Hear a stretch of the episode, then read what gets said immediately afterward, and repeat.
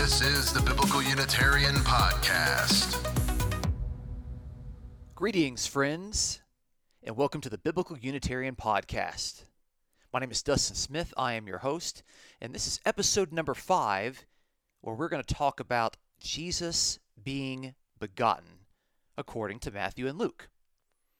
We spent the last few episodes looking through the Old Testament, through the Hebrew Bible, describing how uh, that part of the Bible depicts the promises of the Messiah, particularly that he would be uh, born from the line of Judah, how he'd be from the line of David, the king, and thereby he would be an official and authentic human being. This is one of the requirements of the Messiah, is that he has to be of the line of Judah and of the line of David, thereby making him a human figure. The Messiah within the Old Testament was not understood to be Yahweh himself, nor was he understood to be some sort of angelic figure from heaven. On the contrary, he was to be a human being descending from these famous persons. And so now we're going to look at the New Testament because the New Testament has quite a lot to say, at least two episodes worth, or two podcasts worth of information regarding the birth of Jesus. And in particular, uh, the New Testament will often use uh, the verb genao, which is a verb which means to beget. For someone to be begotten, that would mean that that person has been brought into existence.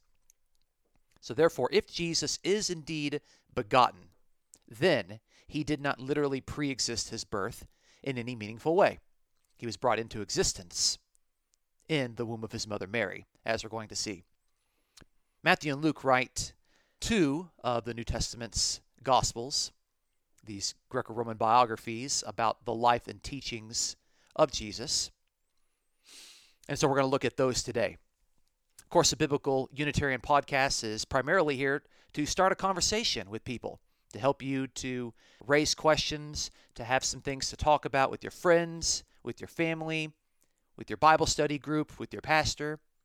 We are here to promote the oneness and the unity of God, God being a single, undivided person rather than two or three persons. And we are here to promote the humanity of Jesus. In particular, in this episode, we are looking at Jesus as the human being who was born, he was begotten. That's what we'll look at the Messiah being begotten, particularly according to Matthew and Luke's writings. So, you don't get very far into the New Testament. You turn the page from the Old Testament to the New Testament to Matthew chapter 1 and verse 1, and we read something like this The record of the genealogy of Jesus the Messiah, the son of David, the son of Abraham.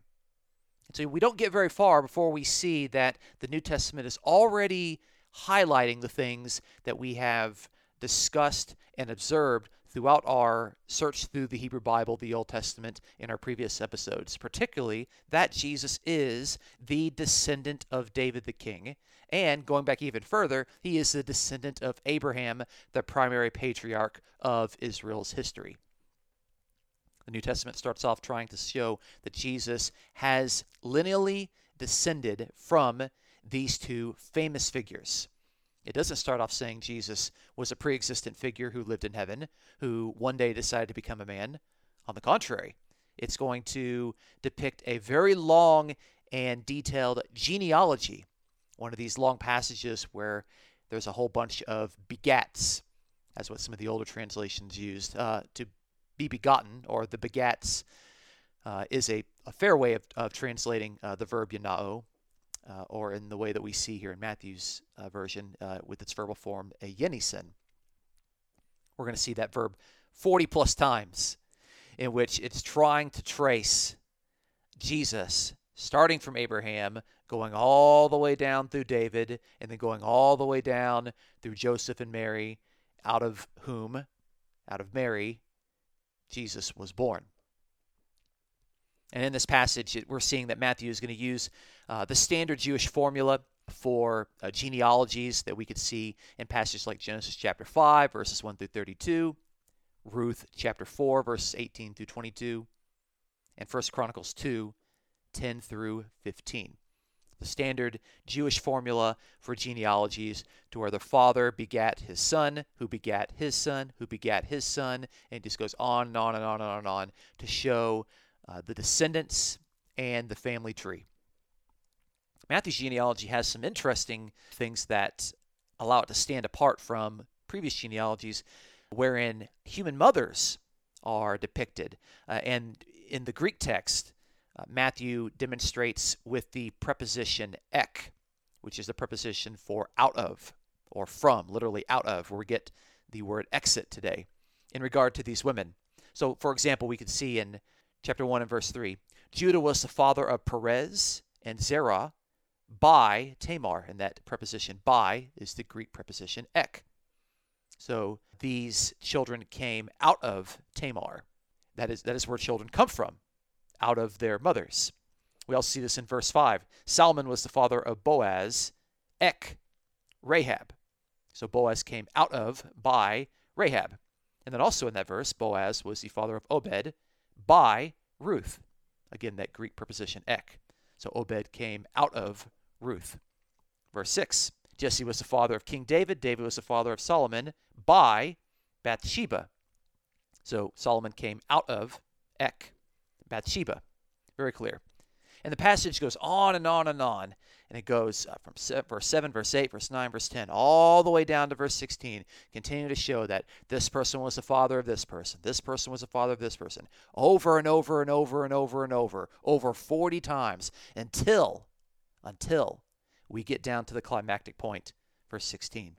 Jacob was the father of Joseph, the husband of Mary, by X, whom Jesus was born, who is called the Messiah. So Jesus here came out of Mary, he was born, and he is legitimately the Messiah. That's very important. Verse 18 helps to bring the conversation from a genealogy, but more to some narrative, states this. Very important point at the beginning of here, Matthew 1:18. Now the birth of Jesus Christ was as follows. Except this word birth in the Greek text is the word genesis. The modern Greek pronunciation of the word Genesis. So we could almost translate this as now the genesis of Jesus Christ was as follows. Did Jesus have a Genesis? Did Jesus have a beginning? We all know what Genesis means. Genesis is the name of the first book of the Bible, the first book of the Hebrew Bible, in which things are created, in which things find their beginning. So, did Jesus have a beginning? Absolutely. According to Matthew, Jesus had a Genesis. Now, the Genesis of Jesus Christ was as follows How did Jesus come into being? Let's find out. When his mother Mary had been betrothed to Joseph. Before they came together, she was found to be with child by Holy Spirit. And Joseph, her husband, being a righteous man and not wanting to disgrace her, planned to send her away secretly. Verse 20. Very important. Pay attention. Focus up. But when he had considered this, behold, an angel of the Lord appeared to him in a dream, saying, quote, Joseph, son of David, do not be afraid to take Mary as your wife, for Whenever you see the word for, you want to stop and say, oh, what is the word for? For. He's unpacking his statement. For the child who has been begotten in her is of the Holy Spirit. The child who has been begotten in Mary is from the Holy Spirit. Your translation might say conceived, except begetting is actually the action of the Father. Conception is the action of the mother. The Greek verb means to beget. The child who has been begotten in Mary is of the Holy Spirit. And the sense here is that the Holy Spirit has been the operating, powerful, creative force that within Mary has created, miraculously created this human being, Jesus, without the paternal help of Joseph. And so the uh, beginning of Jesus occurred within Mary, according to Matthew chapter 1, 18 through 20. And this is very important.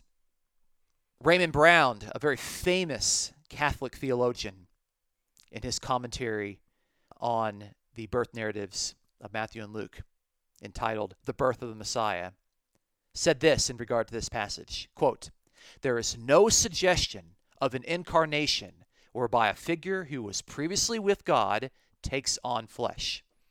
He says that in his book, The Birth of Messiah, page 141. And I think Raymond Brown is an honest Catholic scholar there by pointing out, even against his own tradition, that Matthew is not teaching an incarnational theology whereby someone who is with God takes on flesh. So Matthew makes it very clear. He opens his gospel right out of the gate, uses the first 20 verses to demonstrate that Jesus is of the line of David. Jesus is of the line of Abraham. Jesus was miraculously created and begotten inside Mary. And therefore, Jesus had a beginning. He came into being. He had a starting point of his life. And thereby, he did not literally preexist his birth for one second prior to his coming into existence. That's Matthew. Now we can move on to Luke in Luke's gospel. We're also going to look here in Luke chapter 1. Luke chapter 1 actually uh, describes a different account wherein Gabriel appears to Mary, in contrast from Matthew to where the angel of the Lord appeared to Joseph. So in Luke chapter 1, in verse 32, we have Gabriel speaking to Mary. This is what Gabriel says about the child to be born. Quote, He will be great and will be called the Son of the Most High. And the Lord God will give him the throne of his father David. Verse 33. And he will reign over the house of Jacob forever, and his kingdom will have no end. That's five future verbs there. He will be great. He will be called the Son of the Most High. Lord God will give him the throne of his father David. He will reign over the house of Jacob forever. His kingdom will have no end. But the fact that he will be called the Son of the Most High implies that he is not already the Son because he hasn't been brought into existence yet. Mary in verse 34 asks the honest question how could this be? Verse 35, a very, very, very important passage, tells us about the beginning of Jesus.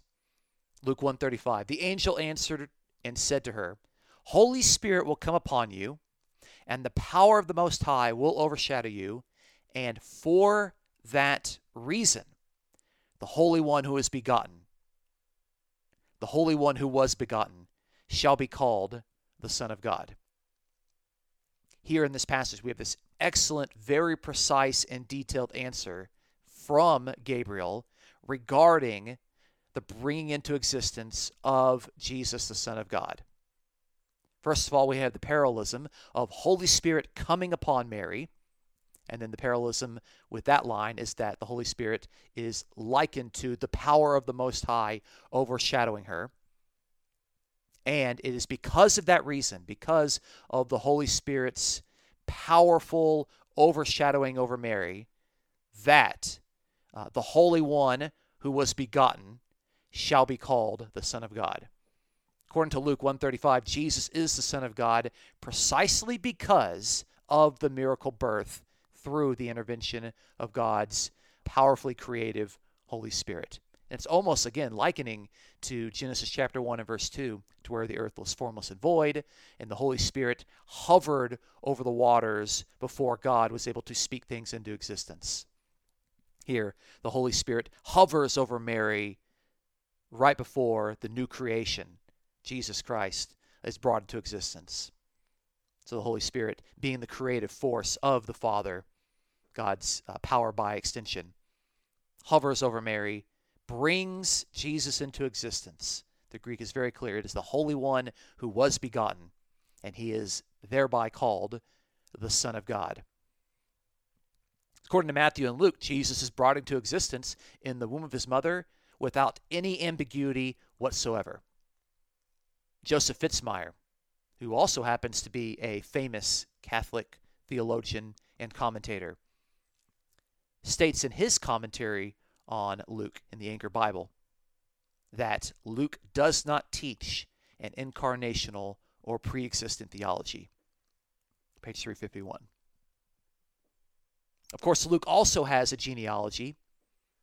This was in chapter 3, verses 23 through 38. where he actually starts backwards. He starts with Jesus, goes back through Joseph to Eli, and goes all the way back, all the way back. But instead of stopping uh, with Abraham, where Matthew started, he goes all the way back to Adam, the Adam from Genesis chapter 1 through 3. And actually says that in verse 38 the son of Enos, son of Seth, the son of Adam, the son of God.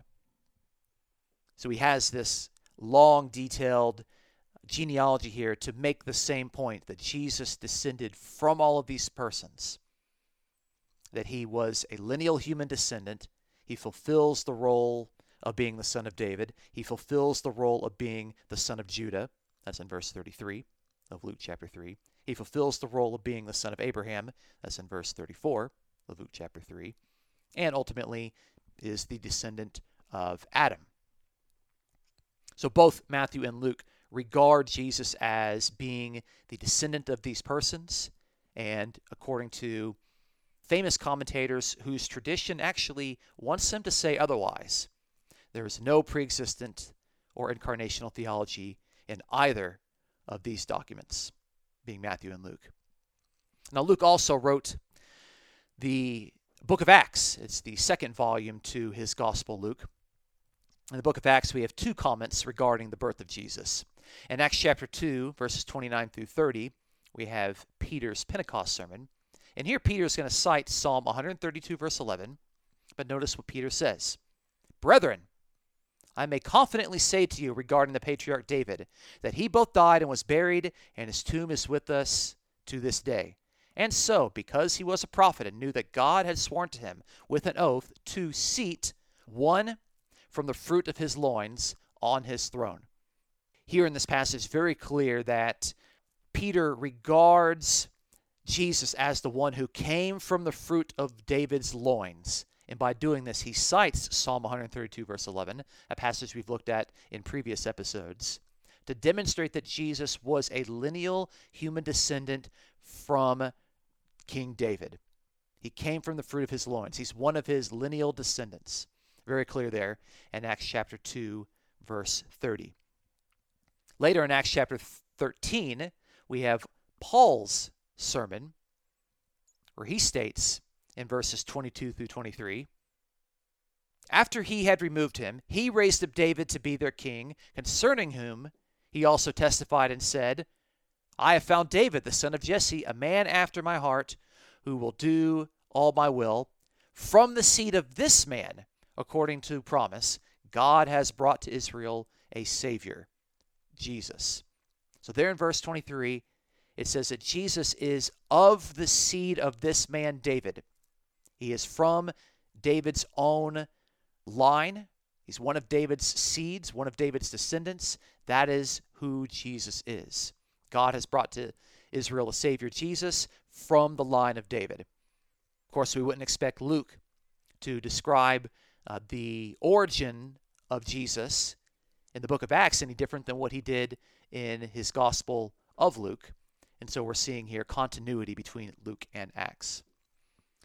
That's going to be a wrap for today. Hopefully, it's been a lot for you to chew on and a lot for you to consider. Please feel free to share these findings with your friends and discuss it with your family.